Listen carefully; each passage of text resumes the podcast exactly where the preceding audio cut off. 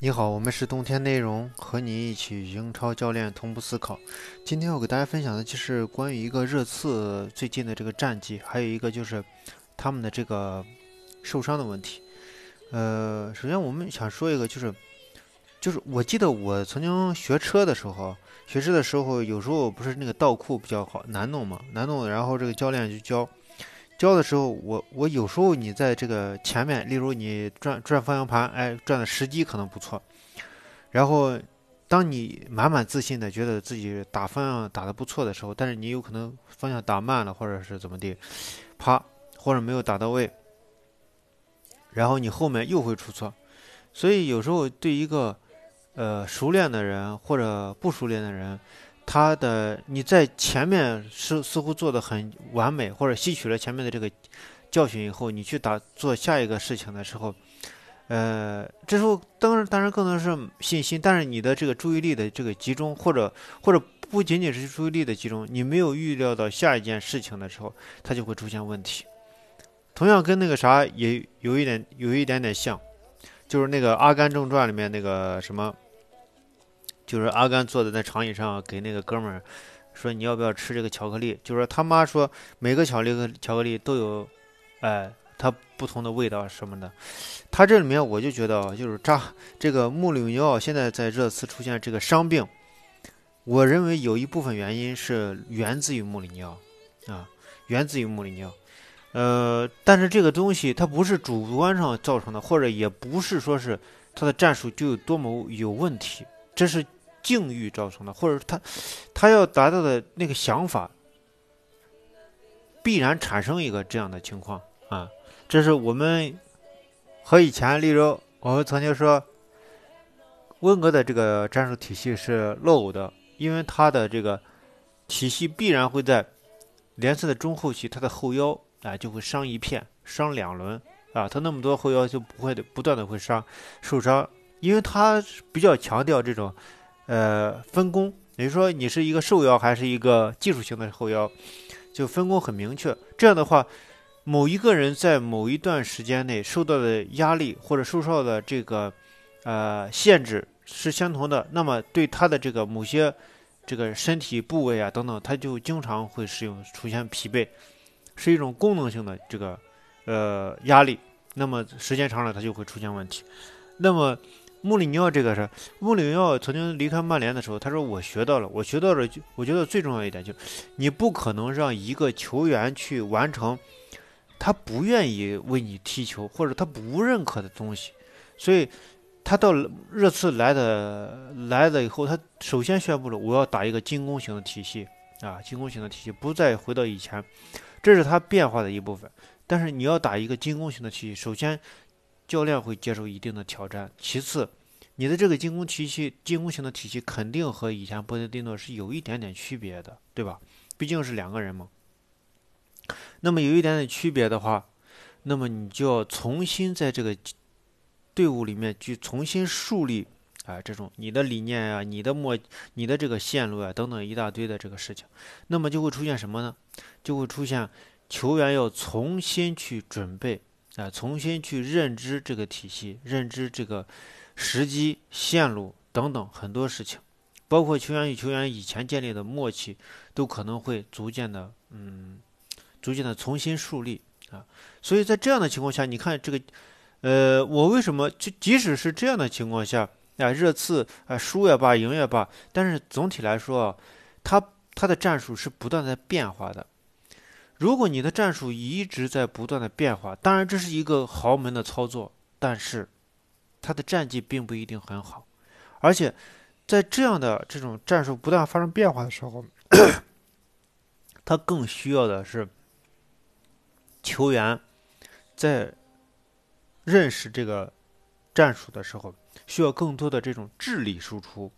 而不是而不是说是要求你更多的这种。哎，是否是责任心啊？等等，不是这样的，是智力输出。那么你对，你看这个受伤比较少的是？阿尔德维尔德、维尔通亨或者埃里克森这些人，他的这个受伤的几率是非常小的，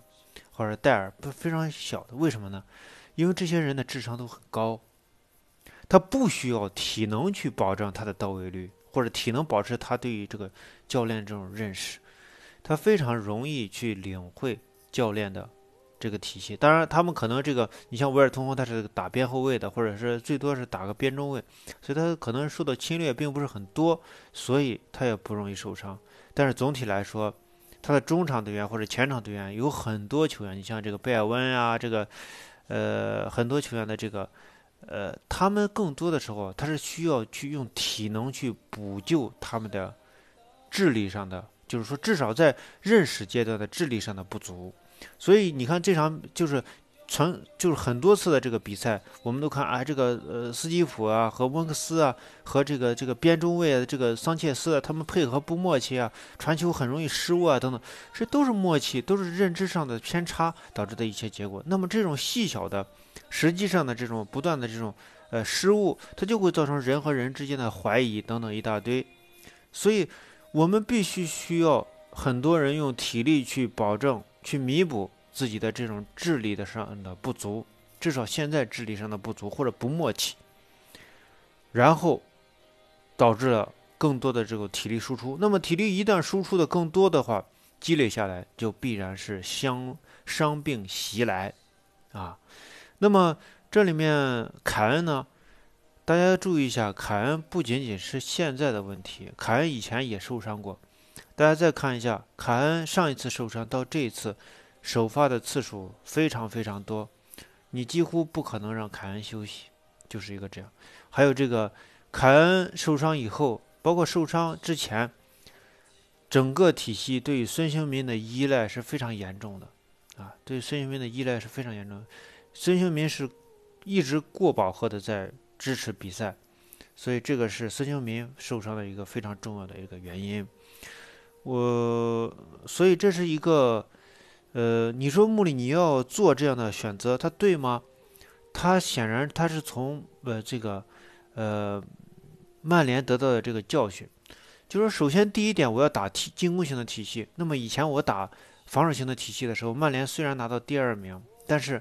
球员不买账，为什么呢？因为球员无法、没有能力去欣赏，说我如何去利用防守去赢得冠军。他甚至不屑于我用防守赢得冠军。他没有认知到这只是一种表现足球的一种足球形式，还有另外一种形式或许也能拿到冠军，但是这样或许更容易拿到冠军。但是他更希望体验那样的生活，这就是他主观的愿望。那你作为教练，你你。你你你的你你应该去如何调整？你似乎想拿到冠军，但是球员要想为你那样的体系付出。球员他很年轻，就像戴尔说的，大家都觉得我们是球星，其实我们只是一个会踢球或者踢球比较擅长踢球的一个二十五岁的人。啊，他的心智可能只有二十五岁，所以他喜欢的东西更多的是不是我们说啊能不能赢球的问题？他可能喜欢的东西更多的是我们表面的东西，表面东西显然控制型啊、进攻型啊更容易受到人的这种呃喜欢赞赏，它的商业价值更高啊，这是必然的。所以穆里尼奥做出了这样的选择。那么这样的选择在这样的时机、这样的人员配置下。热刺伤病袭来，必不是没办法避免的。这个就是热刺伤病里面，我是热刺伤病非常多的一个我们的解释。我们是冬天内容，和你一起与英超教练同步思考。另外，我们发现，在其他平台有很多冬天内容的音频，我听了那些音频，那些音频确实是我说的，但是那些是。盗录的，或者说是盗播的。我们现在发音频只有三个平台，一个是喜马拉雅，还有一个就是我们冬天内容的在微信上的知识星球，还有一个就是我们的头条号啊，里面有一个专栏是发的赛后的一些呃音频。那么最全的音频全部在喜马拉雅做。呃，如果你在除了这三个平台之外的平台看到，它就是在盗录或者盗播，啊，它当然它的呃这个呃肯定没有这个喜马拉雅做的更全，呃，我们是冬天内容，希望大家支持正版，啊，不要给这些哥们呃这些呃这个道路的这个行为啊，呃太多的这个机会。然后欢迎大家，呃，在那个啥，在来西安帕帕亚意大利西餐厅南门店吃饭。